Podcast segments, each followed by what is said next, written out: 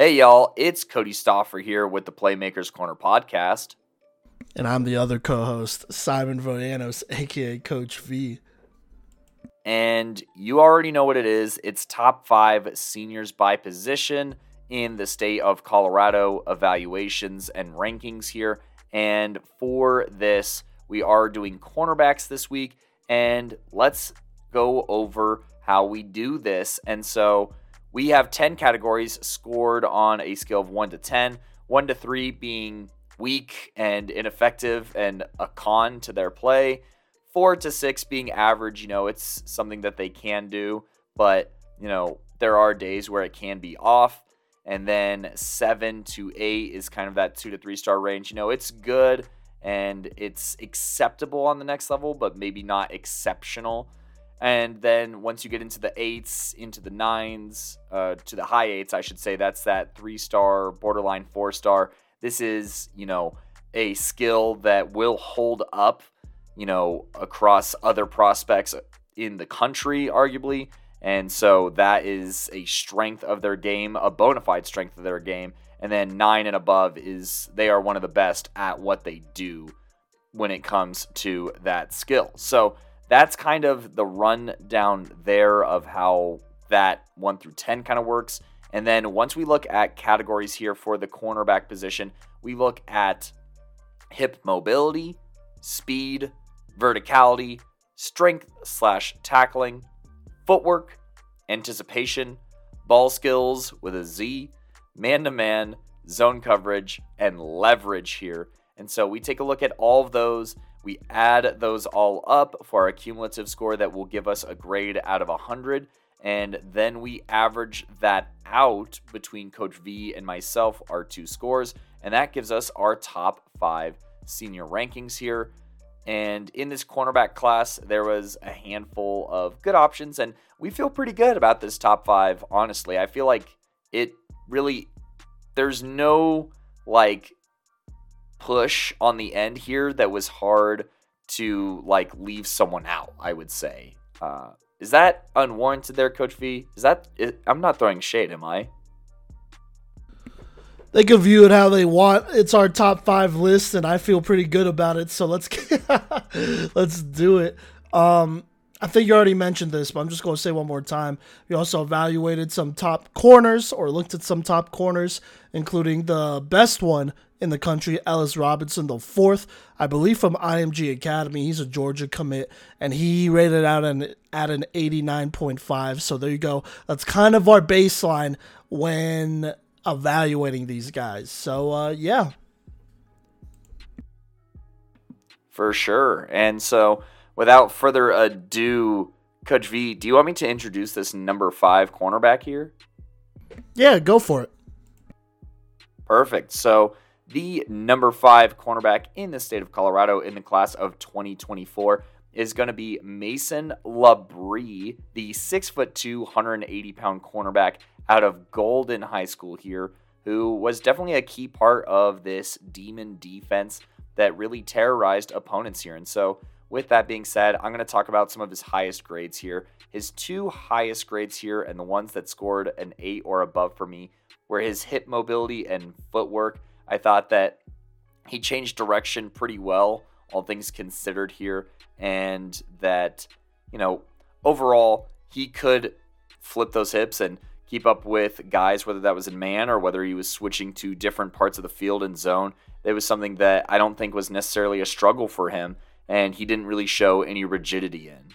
But I think that the interesting thing about Mason here is that all of his scores are kind of in the same range, honestly. So he has a 7.9 in verticality. You know, it's fine. It's nothing to write home about. He can get up there and tip a pass, but you know, I don't. I wouldn't say it's like a strength of his. And then as far as ball skills go, I think that they're pretty good. He definitely showed growth over the course of the season and being able to break on the ball and make a play, whether that was breaking up or making some more interceptions down the stretch of the season where it really mattered to get one of those nice seeds heading into the playoffs and whatnot. And then his man to man is also at a 7.9. I think that he does a great job of sticking to people here. I don't think that between his man to man and leverage both being at a 7.9 that he gives people fits necessarily, but he's not going to give you much room to breathe either. And I think that that's fine and dandy here. And so I think when looking at Mason Labrie, honestly, as a package, he's a solid cornerback. I think that that's the best way to go about it. I wouldn't necessarily say he's, you know, like the most playmaking of cornerbacks, honestly. But if you have a guy who can go out there and cover, he covers in the slot as well and covers outside. So the routes that he faced were of variety. He did face some, you know, like head shakes and head nods and didn't really bite on that. So I would say that overall, he's very solid here. Um, and I'm just going to talk about my one, I guess, issue with Mason here and his lowest grade was his anticipation was a 7.4.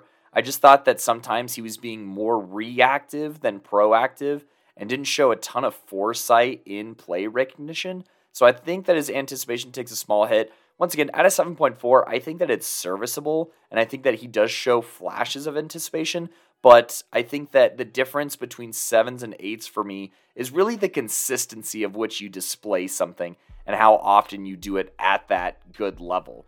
So that's the one thing is I would just say his anticipation is a little inconsistent, but you know, I think that he plays very very well in the run game here and you know that's where his strength slash tackling is going to be at a 7.9 he doesn't always tackle perfectly but i think that he does just fine. And he has a hammer as well. He's one of the highest rated strength slash tackler guys because he can really lay someone out honestly.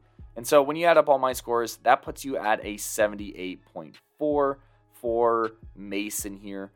Coach V, I know that I kind of just ran away with almost everything on this first prospect here, but what is your evaluation of Mason here? Yeah, so I mean, just keeping it plain and simple here, he's 6'2, 180, and I think he uses his frame pretty well here. Whenever I'm looking at taller corners who are like six foot plus, I'm really looking and trying to see if they could bully those outside receivers, especially towards the side, sidelines and boundaries there. You know, kind of push them out of bounds, win those leverage matchups. And he does. You know, like you said, nothing crazy or special but he does the basics that should be expected out of someone at that height and frame. And so that's why I gave him an 8.3 for man to man, an 8.2 in leverage. Um, also, part of the reason why his man to man coverage is up there is because I did like what I see when he was put in the slot, and you know he showed quick feet and a good balance and base there, and so I feel pretty okay about putting him there. Obviously not his strength, but I feel good about it. So there's that. And then like you said, a lot of grades are pretty much the same. 8.1 hip mobility, 8.1 speed, verticality, 8.2.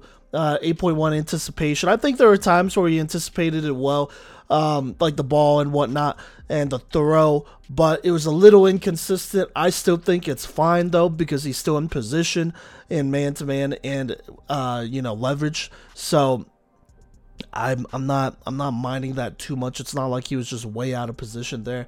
And then gave him a 7.8 for ball skills. I think a little bit above average is kind of just where he's at. Uh, but altogether, I mean, he's 6'2, 180 like I said, plays the boundaries well. He's going to bully guys near those boundaries and a little bit in the red zone, end zone as well, which I think really carves out a spot for him on the next level. If he could do it on this level, then I think he could definitely do it on the next level, at least the very basics, which is uh, good. You know, it's not every day you find a six-two corner that could move as well as he can, as solidly as he can, and do their job correctly with their frame and for certain looks. So that's what I like about his game. Uh, gave him an overall grade of a 79.2.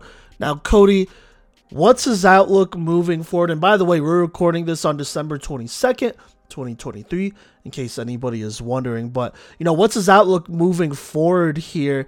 And what's the college interest uh, looking like for him? Yeah, so taking a look through his offers, I could find that I don't know if he got offered, but he definitely had interest from Western and then Mines as well as Black Hills State University. I think that this is the correct level. I think that he's a D2 player and he's somebody that honestly I would like to, you know, redshirt if possible. And, you know, at Mines, that's almost like a guarantee. And they've built a really strong program doing exactly that. And I think that he's somebody who, even as like a sophomore, could rotate in and see looks.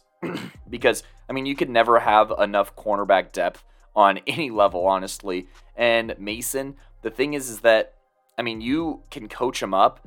And there are some things that he can obviously improve on. But I also think that you know, he shows the maturity and discipline that you really want from a safe bet at corner. And I think that that's kind of the difference between like a D1 corner and anything else is kind of like the confidence, tenacity, and aggression to be a D1 corner um, is kind of just on a different level. And that's the thing that I think Mason maybe doesn't have is that level of aggressiveness, but he does have that level of safety, trust, and security for him to do his job and take care of business. And I mean, we're talking a very high, we're talking the second highest level D2, arguably, in the entire country following the past two years, and a program that is very successful at Mines. And I mean, apparently he's a genius as well, um, getting a 4.0 this past semester here. And weighted wise, you know, he's got some things going for him. So, and he's from Golden, Colorado. So, you know, that's an opportunity to stay close to home and start competing for some national uh, title hopes as well. Coach V, I think that this is right up his alley as far as, you know, Black Hill State, Mines, Western. I think that D2 is the route for him, and I think that he could be successful as well. I don't know if he would ever be like an all conference or all league kind of guy in the RMAC or anything like that, but I think that he's an eventual starter for sure. Yeah, he's a D2 corner, and it's fine. I mean, 6'2, 180. You kind of mentioned his tenacity. If he had that with his frame, I think that would be a very different story. But, you know, it is what it is. I think he's a good, reliable player that you could have out there, that you could trust out there. And, you know, for a Mines or any D2 out there, he kind of gives you a different look at corner if you have quicker, you know, maybe even shorter corners. He could give you something a little bit bigger in the end zone that could cause more fits and potentially fit a game plan. So there you go there. I don't know if he will ever be like a starter like that. But I could definitely see him as a rotational guy who can get into those situations and throw offenses different looks, if that makes sense. Yeah, for sure. No, I agree. But Sweet. I don't have too much else to add on to this fifth guy if you want to transition us here. Now let's keep it going. So the number four corner in the class of 2024 in Colorado is Regis Jesuits Lawson Douglas here, the 6'2", 180 pound, basically the same frame as Mason Labrie here, corner for them. Uh, got to watch him the last two years, uh, once against Cherry Creek uh, and Ishmael Cece in that group, and then the other one I think it was only on stream against Valor in that playoff game last year as well. But got to watch him plenty. He's a solid corner for them, has held it down for them for a really long time, it feels. But let me go ahead and get into the grades here. So gave him an 8.4 in leverage, 8.3 in ball skills, 8.3 in verticality. If there's one thing about Lawson Douglas that you really like, it's that he does bully those receivers near the boundaries. And if it's 101, he's going to go up and get the ball. He's someone who's who uses his frame really well to just body somebody and you know win those jump balls there. That's what I really like about his game. He's a pretty strong and physical corner it feels out there. He's a good presence to have out there in that secondary, at least when going up against receivers. And so that's something I really like about him over there um over at corner. So there you go there.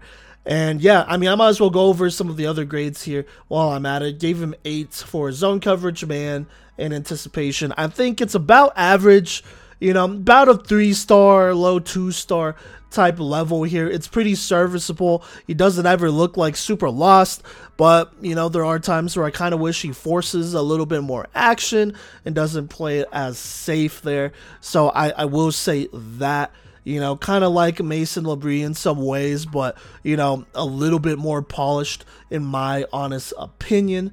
And then I might as well go into some of the areas of improvements before I pass it to you, Kodey. But gave him a 7 for strength slash tackling. Pretty much all the corners have that. I kind of feel like he could be a better tackler. I wish he was a harder hitter out there, but he's just not. So it is what it is there. And then footwork is a little low at 7.5. I kind of feel like, well, not kind of, I definitely feel like his feet could get jumbled at times and is not as fast as I'd like them uh, to be. I feel like when he goes up against maybe shiftier receivers, there's just a lot more issues there. You know, he's kind of he's struggling to kind of get his uh, feet around, and that also reflects his hip mobility, which I gave him uh, 7.6, which is the lowest out of anybody on here. And it's just tough. I mean, he just he looks a little stiff out there at times, and so I wouldn't necessarily trust him putting him in the slot but outside wise, where we could play that leverage game, you know, I feel a lot better about that, and even better if we could put him in just a zone and not have to worry about him going straight up man to man. I would feel good about that as well. And so those are just some of the limits when it comes to his agility slash footwork there. But like I said, 6'2, 180 uses his frame pretty well there uh, to cause turnovers and to you know shut down parts of the field, which you obviously love, but definitely some things to work on there. Kodey, what do you think about what I had to say about Lawson Douglas here? And you know, what's your evaluation of him? Yeah, so I mean, you could kind of see the difference in how we look at prospects just a little bit, or how we interpret the game, which I think is what makes this process so balanced. But you know, I'll start with some of the areas of improvement. I absolutely agree. His hip mobility is not great. I have it graded at a 7.8. I mean, he can move, but it's really not seamless or smooth. And yeah, I just think that he misses out on some opportunities by those hips not being super open. And yeah, I also think that, you know, he is a terrible tackler, honestly. He tackles so high, like all the time. And, you know, he's like kind of strong in coverage and as far as being able to bump some receivers, but it's not enough to overcome the glaring weakness of the tackling technique issues. So I have that at a 7.3, which is his lowest.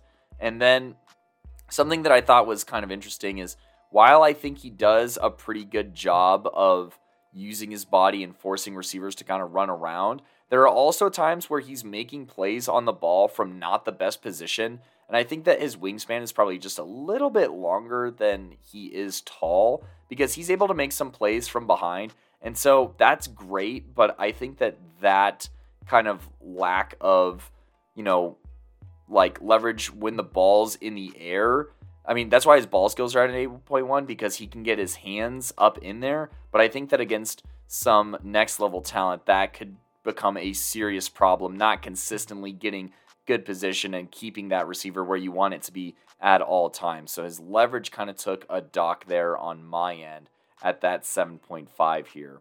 But some things that he does well. I mean, I think that he's pretty quick, honestly. You know, I I know that that wasn't the highest for you, but I could see, especially on that pick six against Legend, and anytime that he does jump those kind of screen passes, he's way off the line too. He's not like in press when he's making those plays. And so I was pretty taken aback by how quickly he could break on the ball. Kind of see his anticipation in that regard too. So his speed at 8.6, his anticipation at 8.2. And I think that he just, you know, really can make plays. I think that he has just that extra edge of aggressiveness and that confidence and that speed that can make a difference here and allow him to make some more plays that maybe not everyone can make on the field. And then man to man wise, I also agree with you. It's one of his strengths. I have it rated at an 8.2. I think that he's very sticky. I think that he's hard to get away from. Um, it's just when you do get away from him, he does not always regain that position the best. So, looking at all of those and then accounting for his verticality at an 8 just because I mean he is tall, he is long, he can get up there. He's just not making like high pointer picks to warrant anything above an 8. I think that his footwork is fine at an 8. I think that his base is really inconsistent, so I can see that. But I do think that at its best, it is solid. And then, you know, his zone coverage is at 8.1. I think that he covers a lot of field pretty well. I think that he's pretty smart football guy here. So passing off those things that go, those routes that go out of his zone, I think that he does a fine job at that. And at the end of the day, I have him graded at an overall grade of a 79.8. And then when you mirror that with your grade of a 78.9, that gives us a 79.35. Coach V, you mind if I kind of talk about his outlook here? Yeah, go for it. Yeah, so Lawson here is actually one of the two players on this entire list as of right now, like Coach V said, December 22nd, 2023, that is committed here. He is committed to play at Penn. So in the Ivy League, we got more brains here on this list. And yeah, I think that he's definitely somebody who needs to sit for some time. He did get some looks. It kind of looks like, you know, Air Force was taking a look. It looks like Unco was taking a look for a minute. CSU Pueblo. Uh, I want to say that it's like Colgate, I want to say, uh, is another one of those graphics that I'm seeing here. So, you know, Lawson here, I think that he's solid. I think that there's a ton of upside, though, that is untapped at this moment. I think that that's the big thing with Lawson is he's just like a little bit raw in some regards, but I mean, four five listed 40 yard dash. I think that he has good speed, but I think that you need to open him up a little bit here, get some yoga classes going, uh, or yoga just during off hours, I guess, or not off hours when you go to college, but you know what I mean. I think that there's just some things that you can do that can honestly drastically improve him. And I think that you just kind of got to get under him and kind of light a fire under his tush here to maximize Lawson here. And I think that a year off of the field would help substantially for that. Yeah, I open up the hips, you know, open up the hips, do yoga, get more mobile there. I think you could unlock a lot of potential, like you said, and it's it sounds like a pretty easy solve, you know, but it does take a lot of work. But I think if he can work on that for the year, you know, continue to learn the game as well during his redshirt season, I think he could definitely see the field a little bit sooner than later. Um, but obviously, no rush. You know, I mean, they'll use him in situational packages if he fits. And I think he should feel good about that, being at 6'2, 180, having solid speed, right? So there you go there. But uh, yeah, definitely a lot of potential. Um, a very glaring thing that he needs to work on, obviously, with the hips and acceleration and all that. But that is definitely fixable. It's a lot fixable than people think, I feel. Yeah, no, I agree for sure. It it's very glaring, but I think that Lawson, looking at the Ivy League and whatnot, I think that he is somebody who can be a big time playmaker, get some pick sixes for this squad, and be a big time contributor down the road. Yeah, absolutely. Agreed. Kodey, do you want to go ahead and talk about our next corner here, our number three corner? You know I do because he's one of two Centennial League representatives here. There's a little bit of a spoiler if you know, you know. But this number three guy out of Cherry Creek High School is none other than Keon Johnston here. The 5'9, 5'10, 100 and uh, there's a lot of, there's a lot of ranges depending on where you look, but I think he's probably in that 160-ish range, honestly, having watched this film when he's playing. And so, yeah, let's go ahead and talk about him here he's somebody who kind of has been on our radar since the beginning of the season and definitely caught our attention at the first matchup against Ralston Valley here. And for Keon, there's just a lot of things that he does really, really well. I am a huge, huge fan of his man coverage and his positioning and his way. I mean, look, he, he's bullying receivers that are bigger than him weight wise just because he understands positioning so, so well. And he is also, you know, a great athlete. I think that some of the top ratings that I have for him are his man to man. I have it at 8.7. He's the most relentless man coverer on this list, I would say. And he's annoying, honestly. If I was a receiver, I would be doing that like LeBron reaction when Kawhi clocks in, when Keon clocks into the game and goes on my side of the field.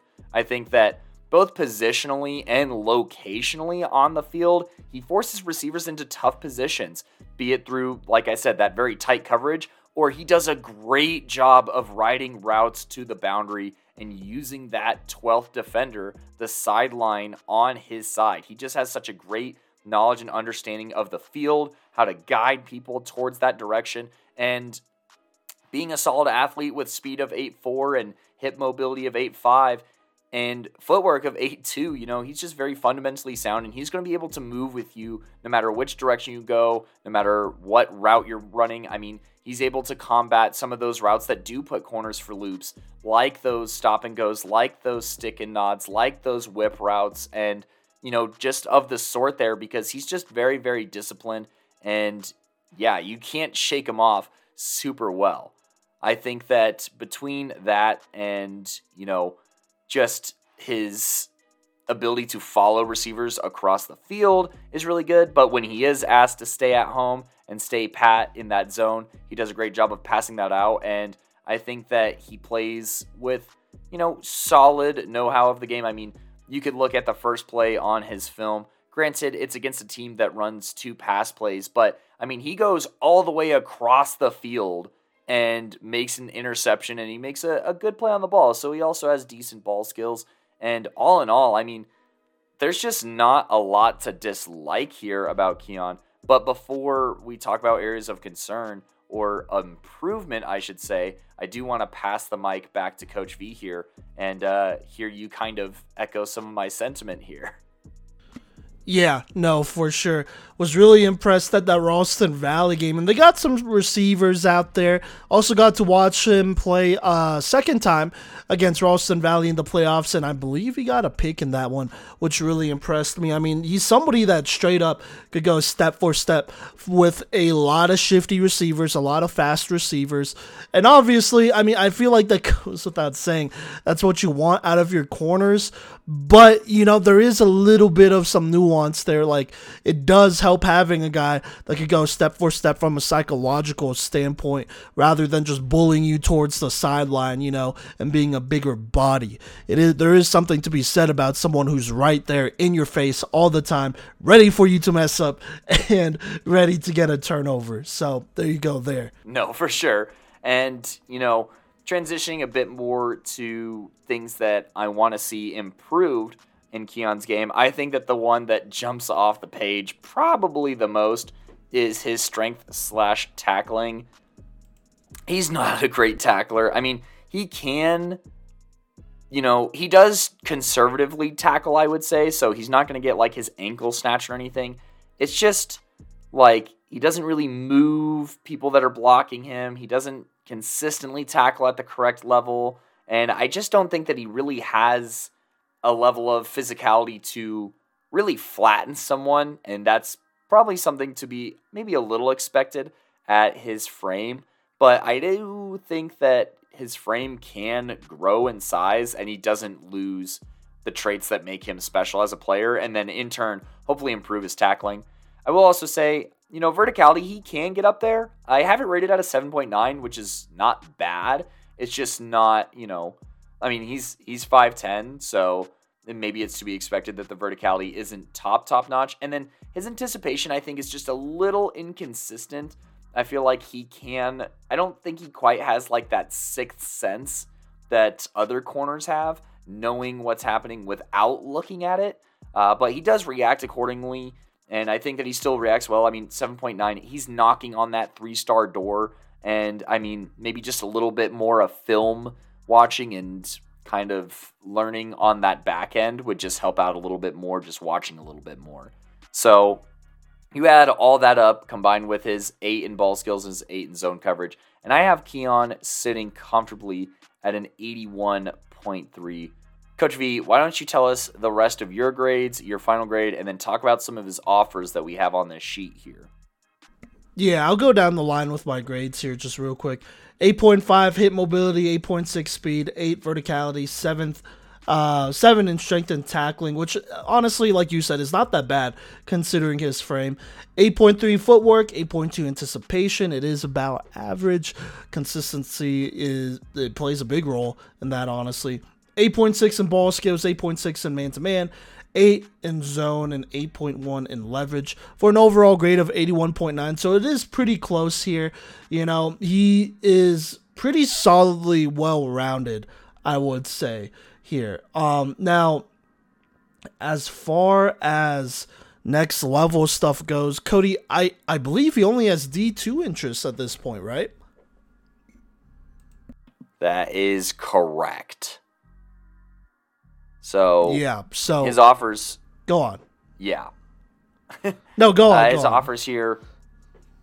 I'm like, for those who don't know, we record this over Skype, so we lose a little bit on the face to face reading and whatnot. But regardless, here, what Keon and recruits are losing out on is his talents. I mean, CSU Pueblo, Fort Lewis, Nebraska Kearney, Northern State. Where is? Do you know where Northern State is, Simon?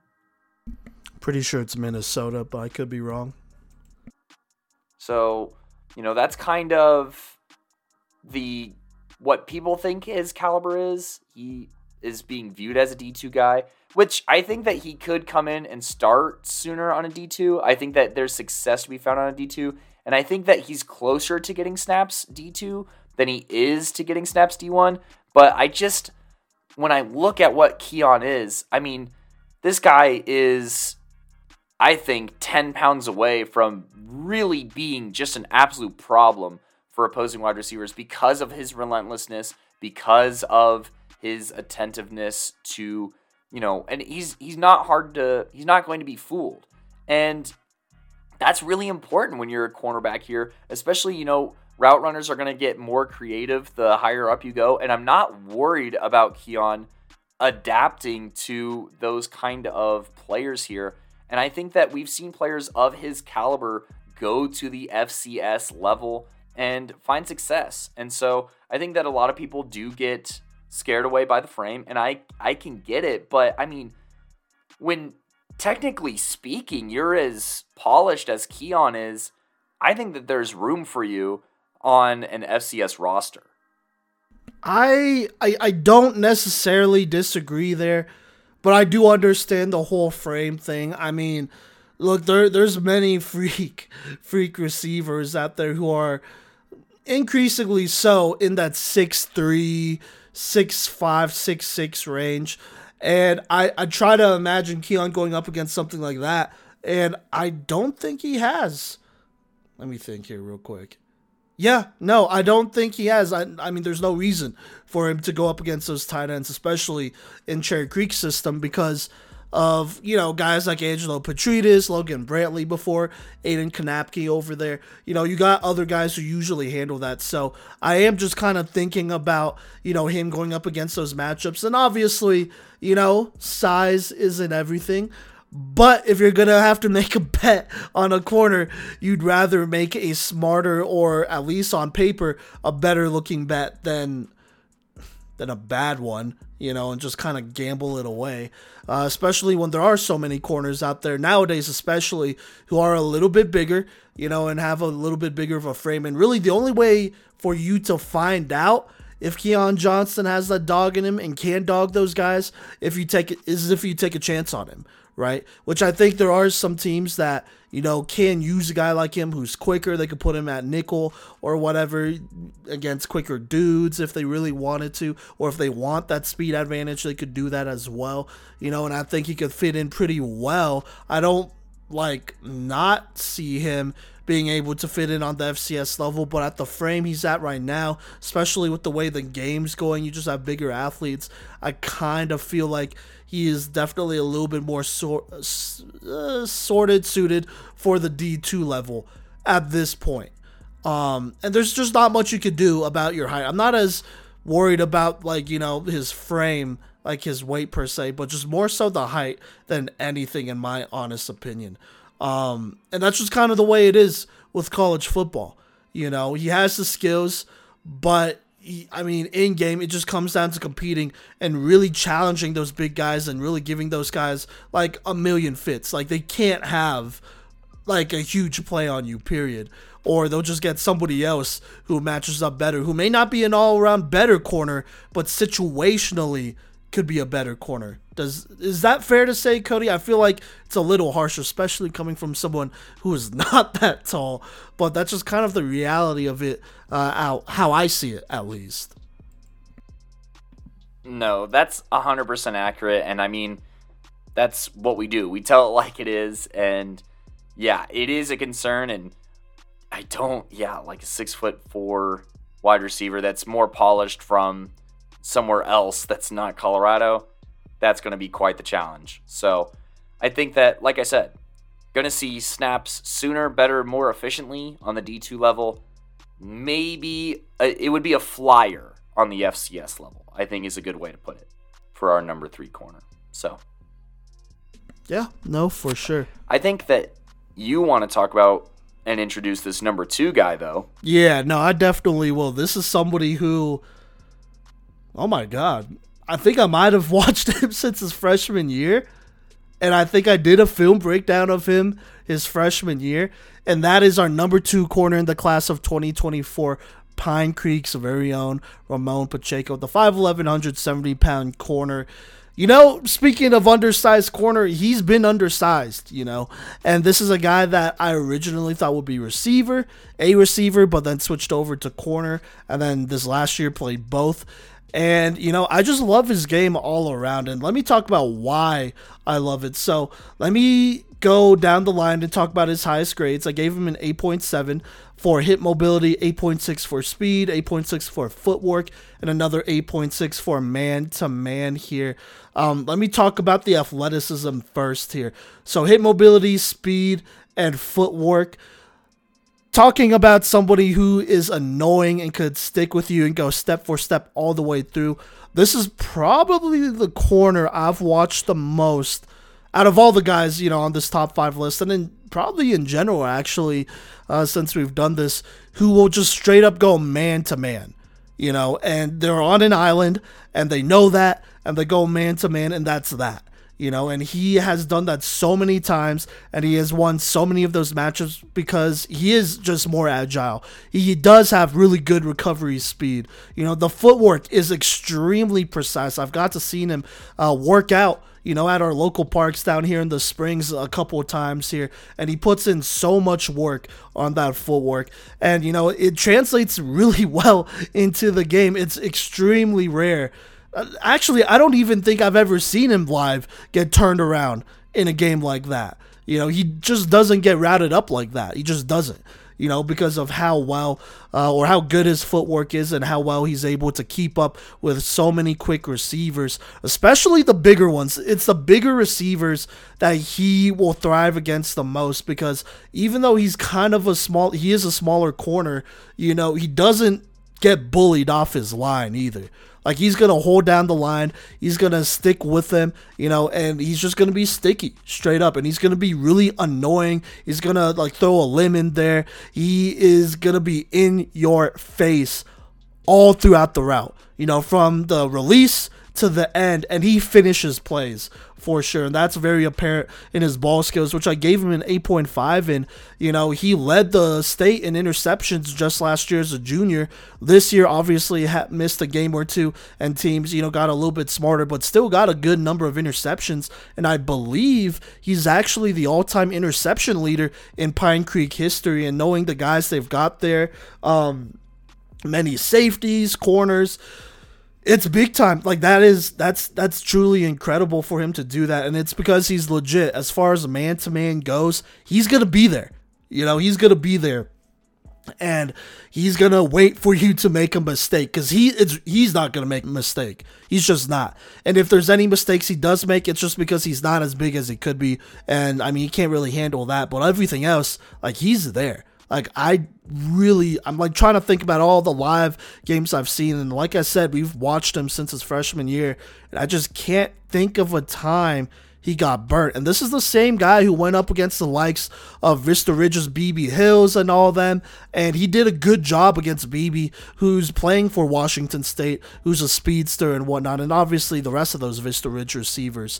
So, I mean, got to see him play so many good receivers, receivers who have made our top five list. And I am pretty confident in saying that he's won a good at least 80% of those matchups, if not 100% of those matchups, which I mean, that's probably what he would say, but obviously that's from his personal opinion. So there you go, there. I don't want to take up too much. I feel like I already did. But Kodey, what do you think about Ramon Pacheco? I'm going to take my bias away, being from Colorado Springs here, and let you take it away, talking about the Pine Creek Star here. I mean, he still scored fantastic on my scale here at a total of 81. And I think that the first thing that's noticeable is he's a dynamite athlete who uses his wide receiver experience, knowledge, and skills to manipulate QBs and wide receivers into great looks for him as a corner. I think that he plays the ball really, really well and he consistently baits quarterbacks into bad decisions with fantastic breaking speed and intensity to match. So when considering that, obviously hip mobility is up there at an 8.5, speed at an 8.4, ball skills at an 8.4. But I also think that his anticipation is the strongest in this class. I have it graded at an 8.5.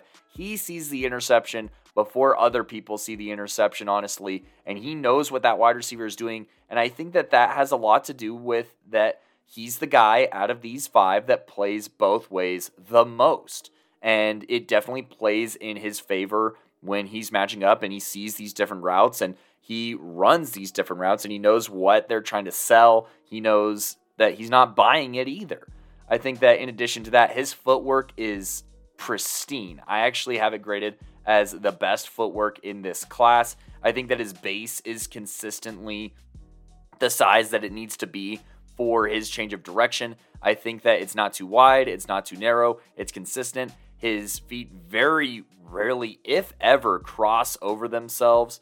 And if they do, it's so seamless that it doesn't cause, like Coach V said, a turnaround that's really dramatic and, you know, causing panic and setting off alarms and whatnot. I definitely think that his speed also has a little something to do with that. And then his man to man, I also have graded at 8.4. Look, his highest grades are all really high here. Like I said, hip mobility, footwork, anticipation, all eight fives, and then eight fours in speed, ball skills, and man to man. I just think that he's really, really hard to shake in huge part due to, you know, his abilities as a wide receiver and his ball skills as a wide receiver, too. He's somebody who can really just make great plays, and yeah, he doesn't bite. I also want to just mention that his zone coverage skills maybe aren't as menacing as some other guys on this list, and he's not covering multi he's not wiping out multiple receivers as once at once, but because of his anticipation, his instincts, mobility, yada yada yada, it's at an eight still, just because he can play so many routes at the same time or explode in their direction. And then I think that his leverage is also pretty good here. I have it graded at an eight maybe because he doesn't have like the body to leverage people the same way, but I still think that his knowledge of the game and his athleticism allows him to still maintain fantastic leverage against opposing receivers, just not on, you know, the highest highest level, but I still think that it's very very good. So, I mean, that's 8 out of the 10 categories at an 8 out of 10 or above, which obviously he's still over an 80 but maybe what are some things that I'm not as sold on here, some areas of improvement? And, you know, I do want to kind of preface these by saying that he does show capability in these realms. Like his lowest grade here is verticality. Now, I do know that he can get up. There's a video of him dunking. He has the springs, but, you know, I think that his verticality is mainly used just to kind of pat passes down and a lot of his I'd, I'd say strength as a cornerback is with feet on the floor, if that makes sense, and then using like leaps and whatnot to break up passes rather than climbing a ladder and breaking up passes. So I just haven't seen that to the fullest extent. So that's why it is graded here at a 6 7. And I mean, he is 5'11, which is like fine, honestly. It's not the shortest on this list, and it's not that much shorter than some of the other guys. But, you know, that 5'11 is probably a little bit more of a 5'10. Um, and then strength slash tackling wise, here's the crazy thing it's his second lowest grade, but oddly enough, it's the third highest rated in this top five at a 7.6. Not because he's really strong, but his tackling is the most sound on this list. He consistently wraps up at the hips and drives through the tackle, and he doesn't stop at the contact. He goes through, he's tackling at the right pad level constantly. And in addition to that, I think that he has shown the ability to get receivers who are trying to block him off of him. I think that his hands are fine and he could do a good enough job at getting past those wide receiver blockers. I would just be a little bit more concerned if, you know, a tackle was making their way out there for a tunnel screen of some kind to block Ramon. And so I think that he does a ton of things well. Obviously, like I said, total grade of an 81. And he may be one of the most underrated prospects in the state at 80 position. Yeah, I mean, you know me, I'm biased. but yeah, no, he definitely is underrated. Uh, I do want to echo some of those things that he could work on. Verticality, 7.4. He could get up there. I'm just not, I don't know. I'm, I'm not sold like you that he's gonna like just moss somebody on a fade route or something crazy like like he'll he'll contest it for sure you know so I'm not as worried about that um and some of that verticality like I'm I, I think I'm factoring in strength, which is also a little bit lower. It's at 7.2, but for me, uh, just like for you, Kodey, he's the second best uh, at strength and tackling, at least on this top five list here. He's a very willing tackler. I've seen him contribute a lot to the run stopping game, and he's been a big deal when it comes down to that. And so absolutely love seeing that there. But you know, he could definitely get stronger though. He could probably put on 15, 20 pounds and I would be very satisfied with where he is at, um, playing at you know up just a little bit more, just a little bit stronger here, and I think that could go a real long way there.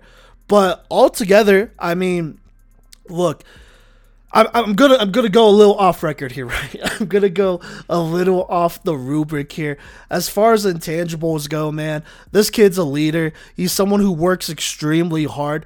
Ever since he was a freshman, I, in my opinion, he was somebody who led that locker room ever since he was a freshman. Even when there are some dudes who are like, oh, look at this little tryhard over here, or some guys who may not have respected his grind early on. He's always been like this. You know, he's always been a tough worker, a hard worker, someone who's willing to grind it out, who loves the process, who loves the game of football, and he brings a certain attitude to your locker room that you love to have on the defensive side of the football. And so for me personally, and I think this comparison might be a little interesting to some, but I see a lot of the Honey Badger, Tyrann Mathieu. Maybe not as hard of a hitter, but as far as versatility goes, man to man, he's there. Zone, I know he could play it. You know, he just wasn't asked to do it a whole lot. Um, and I think he could play it really well, especially with his hard working mentality over there. But I really see a lot of Tyrann Mathieu, who's, you know, undersized, but he's going to contribute a lot to your program from an attitude standpoint, from a skills standpoint, and he could really be a Swiss Army knife for you. Also, on top of that, a great special teamer as well. Against um, a number of teams, Fountain for Carson this last season is just the one that I'm thinking about right now. But he had a couple great returns that really put Pine Creek in an excellent position to score. And it's because he saw the field well and he has really good speed and agility in these dangers. And so that type of field flipping ability and being just so willing to, you know, get on the field, just go play football on special teams and on defense. I think that goes a long way with, you know, how early he's going to get onto the football field. And Kodey, I mean, we might as well get into our outlook here. I will say this though, by the way, uh, gave him an 82.6 overall grade. That's actually tied with our number one guy, which we'll talk about later. But that's just me personally. But anyways, uh, as far as outlook goes, he has all D2 interest. I am pretty positive at this point, and it sounds like it'll be all D2s here uh, right now. But who knows? Isn't that right, Kodey? Yeah, lots of RMAC interest here. The ones that I could find that were official were Fort Lewis and Chadron, but he might have ones from Black Hills State and Western as well. It's interesting CSU Pueblo hasn't gotten in there yet. But no, I got you. I got you. Yeah. And I think he could definitely, like Keon Johnston, right? He's a little undersized, so I get the concern there. He could definitely play D2, but I feel confident that if he was given an opportunity, doesn't even have to be a scholarship opportunity, to go compete on the D1 level, let's say FCS, you know, just to start there, I think he could do it. I think he's somebody who I mean, just thinking about Northern Colorado, the only FCS in Colorado, I think he could go onto that roster and compete and earn himself a scholarship pretty quickly, even though he doesn't fit the build of your typical UNC corner that they've been recruiting the last two years. Kodey, what do you think about that? Is that fair to say? I think he's a lot closer to a frame that you're looking. I know that it seems like it's not a big gap, but it really is. And I think that his athleticism does scream D1. I think that his athleticism is that good. I think that his overall speed and just every all, of his movement is very D1, honestly.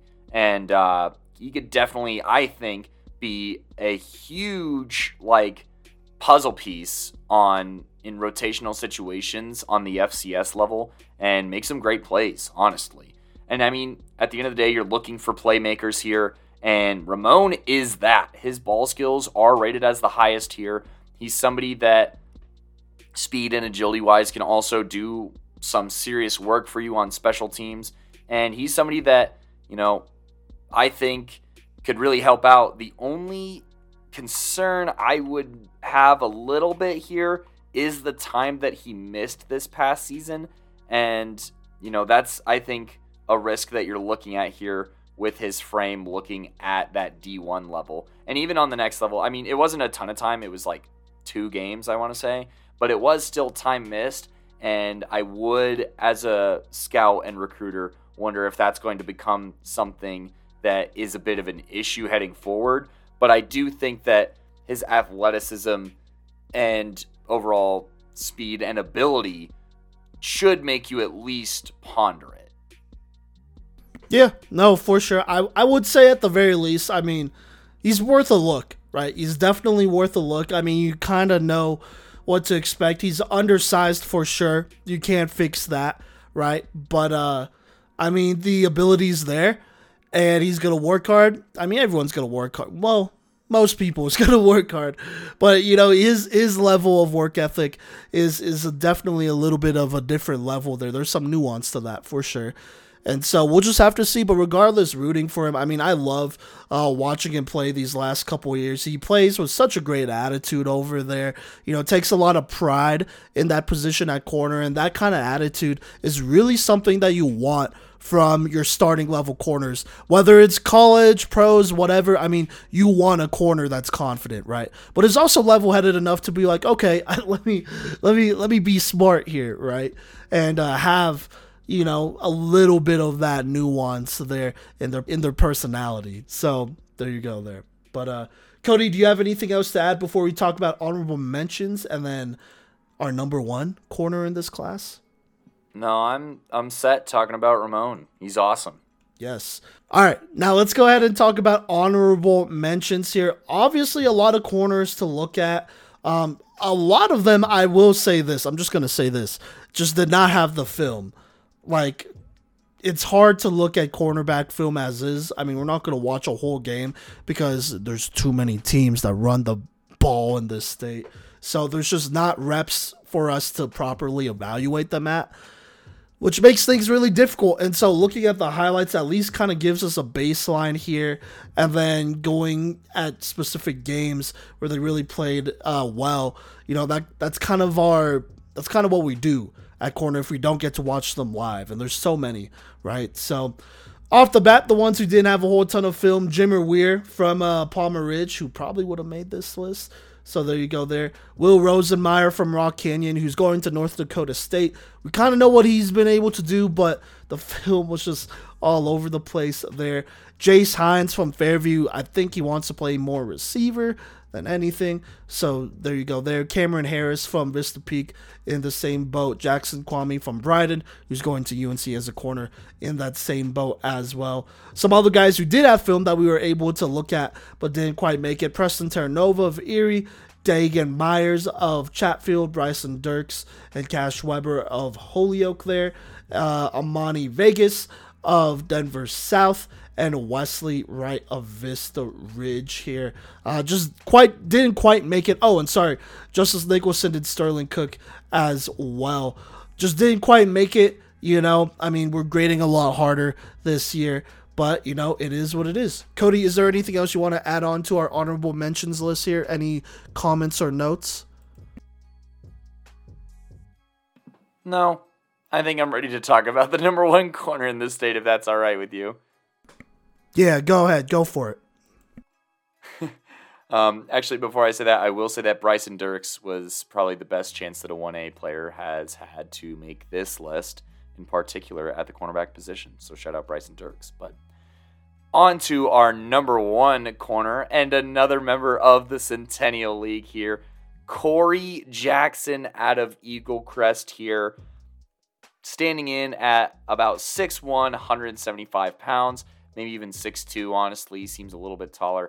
He is awesome. I mean, he's somebody who I think gets leverage and makes it so hard to get open looks. I mean, I will say, you know, it's kind of a, a two way street because I do think that his like ball skills kind of suffer from how much he just wants to dominate somebody whenever he's in man coverage. But, you know, that is, you know, something that is fun to watch. I think that his leverage is awesome.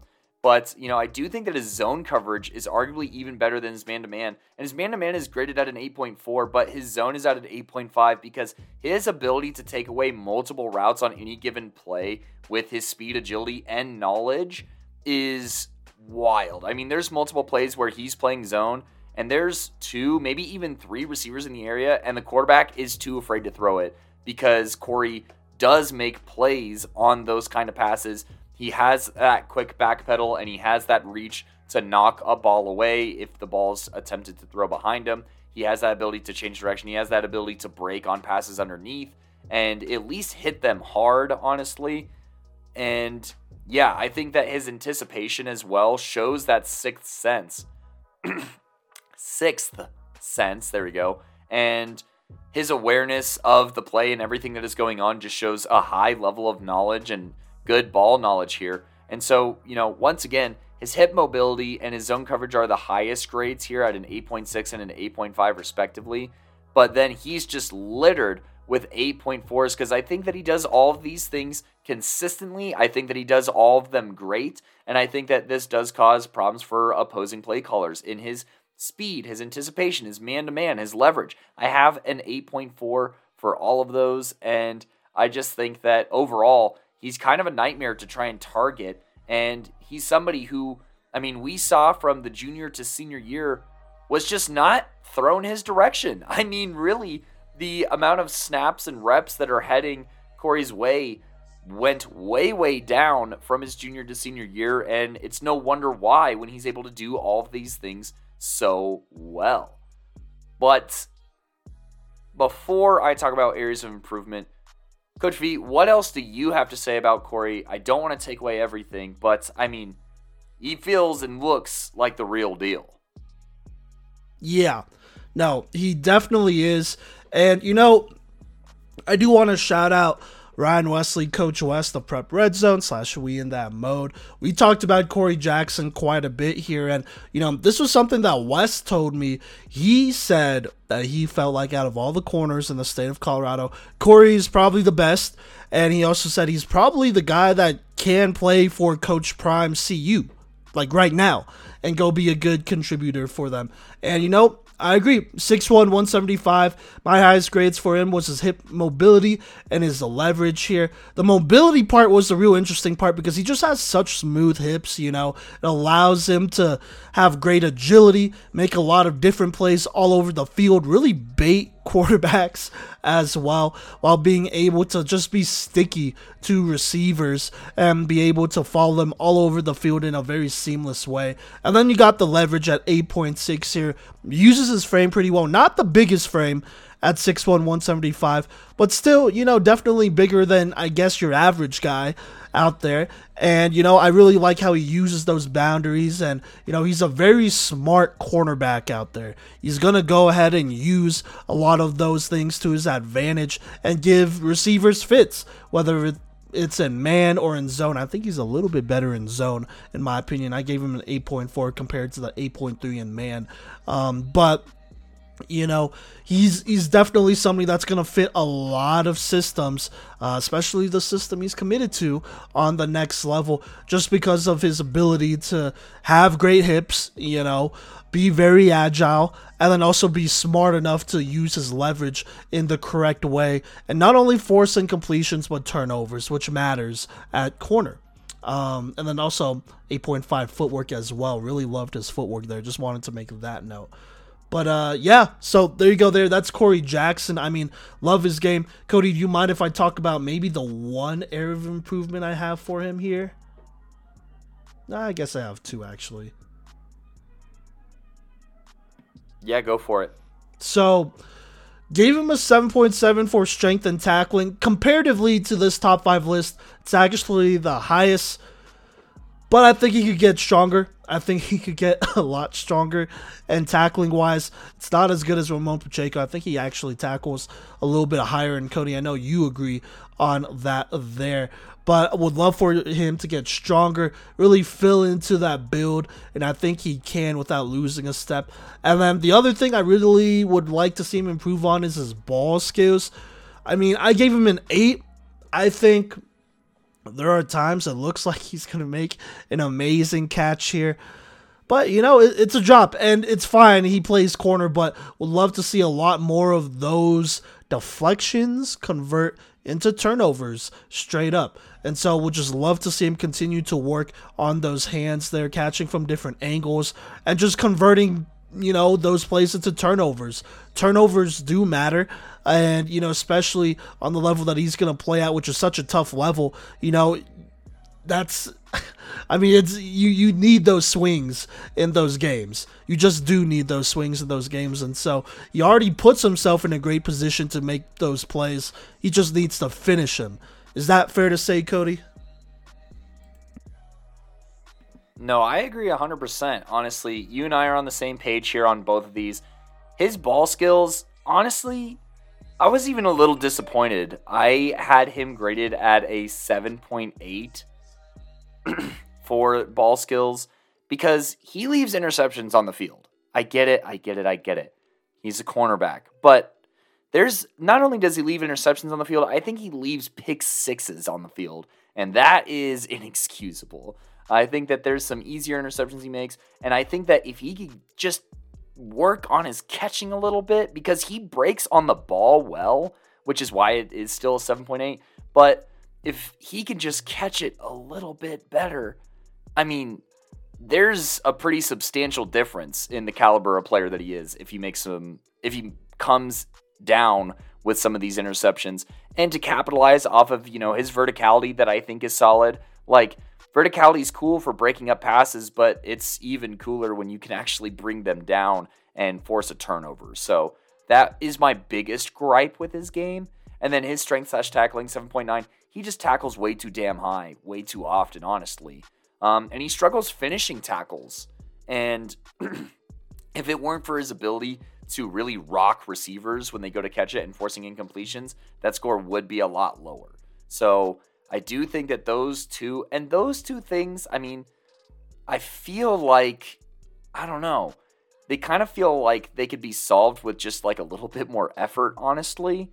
Um, and I don't know if it was something that became a product of not being targeted as much, but you got to bring a higher motor here if you're Corey Jackson And that's going to be the difference between you being, you know, a college football player that went to college for football and just kind of coasted along, or being someone who I think can truly be great at your position and really push and make a huge impact in the Big Sky Conference that does have some great receivers that you're going to have to, you can't take plays off in this conference, especially Unco. I mean, this is a program that is looking to become relevant, and you're just not going to do that without a higher motor. And so those are my big complaints here. And honestly, I kind of spoiled the next segment here a little bit with commitment, and I'm already talking outlook, honestly. He's committed to the University of Northern Colorado. That was recent. I think it's a great pickup, but I do think that these coaches are going to have to do some work here to get the most and maximize his potential here for Corey Jackson and make him be, you know, he's he's a good player right now, but I think he has everything he needs to be great. He just needs to lock in a little bit. Coach V, do you see where I'm co- like do you see what I see on how these can just be solved by just like a little bit more effort as far as like finishing tackles and just doing things a little bit more the right way, watching the ball all the way into your hands and then securing that interception? I mean, I don't know. I am I tweaking here? No, because I definitely see. Also, it. your thoughts on the commitment and outlook? Yeah. Well, Sorry. no, because I definitely see it as well. I think they're just. I don't know. I think maybe some of it is because he puts himself in such a great position to make those big time plays and make those turnovers, and then he just doesn't make them, right? And so maybe that is just a skill thing. I don't know as much about effort or attitude, honestly, not knowing the guy personally like that. But, you know, it, could just be a skill thing. Like, he, he just can't finish those plays, but he could put himself in those positions to make it, which, you know, is arguably a little frustrating because you look at some of the other Northern Colorado corners that they've recruited and other corners who actually made the same list last year in a Braylon Warren, in a Kamari Owens those guys were extremely aggressive dudes. A lot of, you know, how should I say this?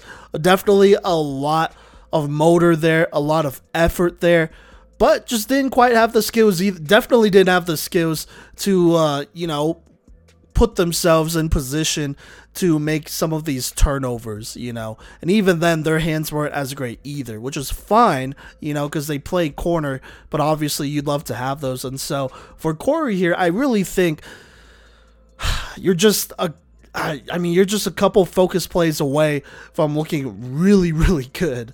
And I think on the next level, he will make some of those plays. And I'm biased because I'm a Northern Colorado alum, but I love that we were able to get him. I think he's one of the best signees of the starting of this early signing class here just from a couple of days ago. I think he really fits the bill with Kamari Owens, with Braylon Warren, with KJ Smedley as well over there. Some longer corners who are going to be physical, who are going to stick to guys, you know, and cause a lot of issues up front. And, you know, potentially allow us to play a little bit of a different style of defensive football over there. And, you know, in the Big Sky, which is the best FCS conference out there, you're going to need a good secondary. And I think adding a guy like Corey Jackson, we are potentially, honestly, adding an all conference guy straight up. Um, I think that's the potential he has. All conference guy, even a potential, you know, maybe NFL prospect if he really pans out here but he has to pan out, right? And so I like his floor, and I want to say I like his ceiling, but you know, it's just kind of one of, the, one of those things. But we'll just have to see how much he really develops in that area. Is that fair to say, Kodey?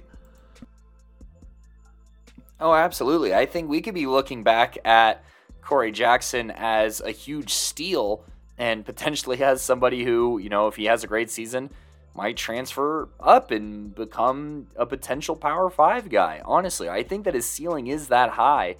And so you saying NFL prospect, I don't think that sounds. I don't think that's a egregious thing to say.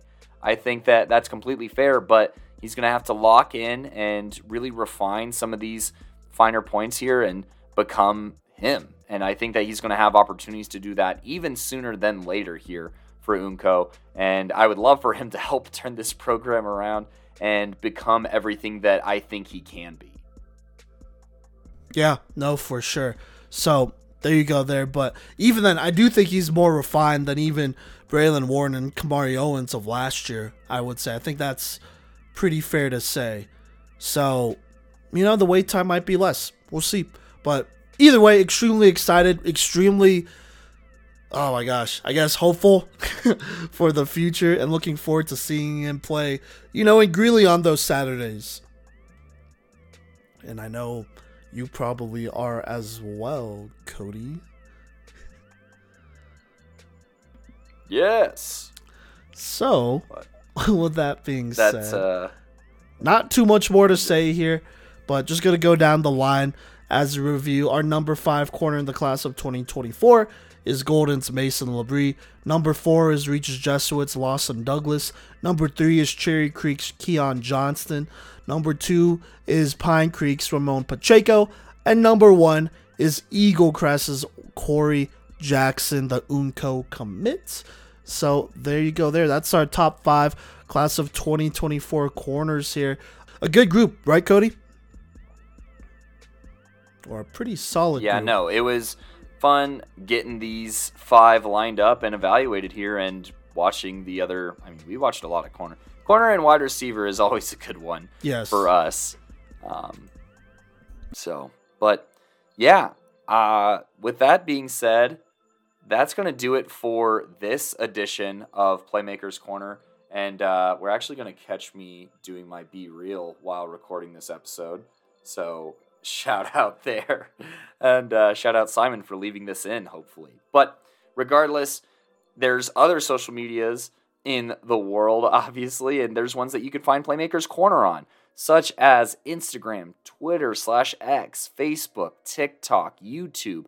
We got a page on all those. We're at Playmakers Corner on Instagram as well as TikTok, where we will have reels and highlights of these players here and, you know, a snippet to watch.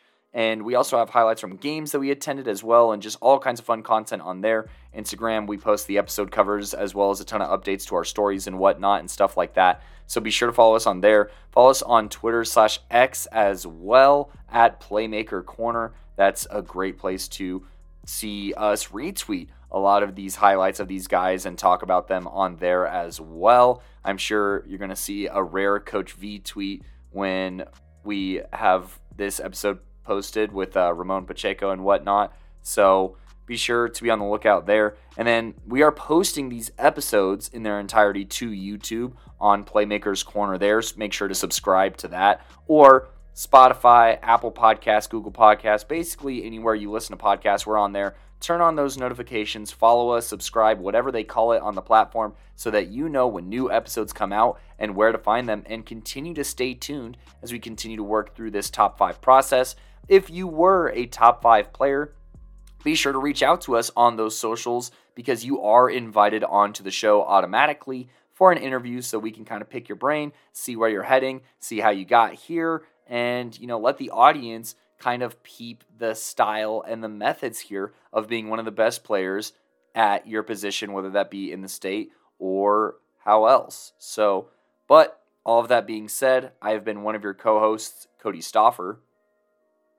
And I've been the other one, Coach V. And we're out.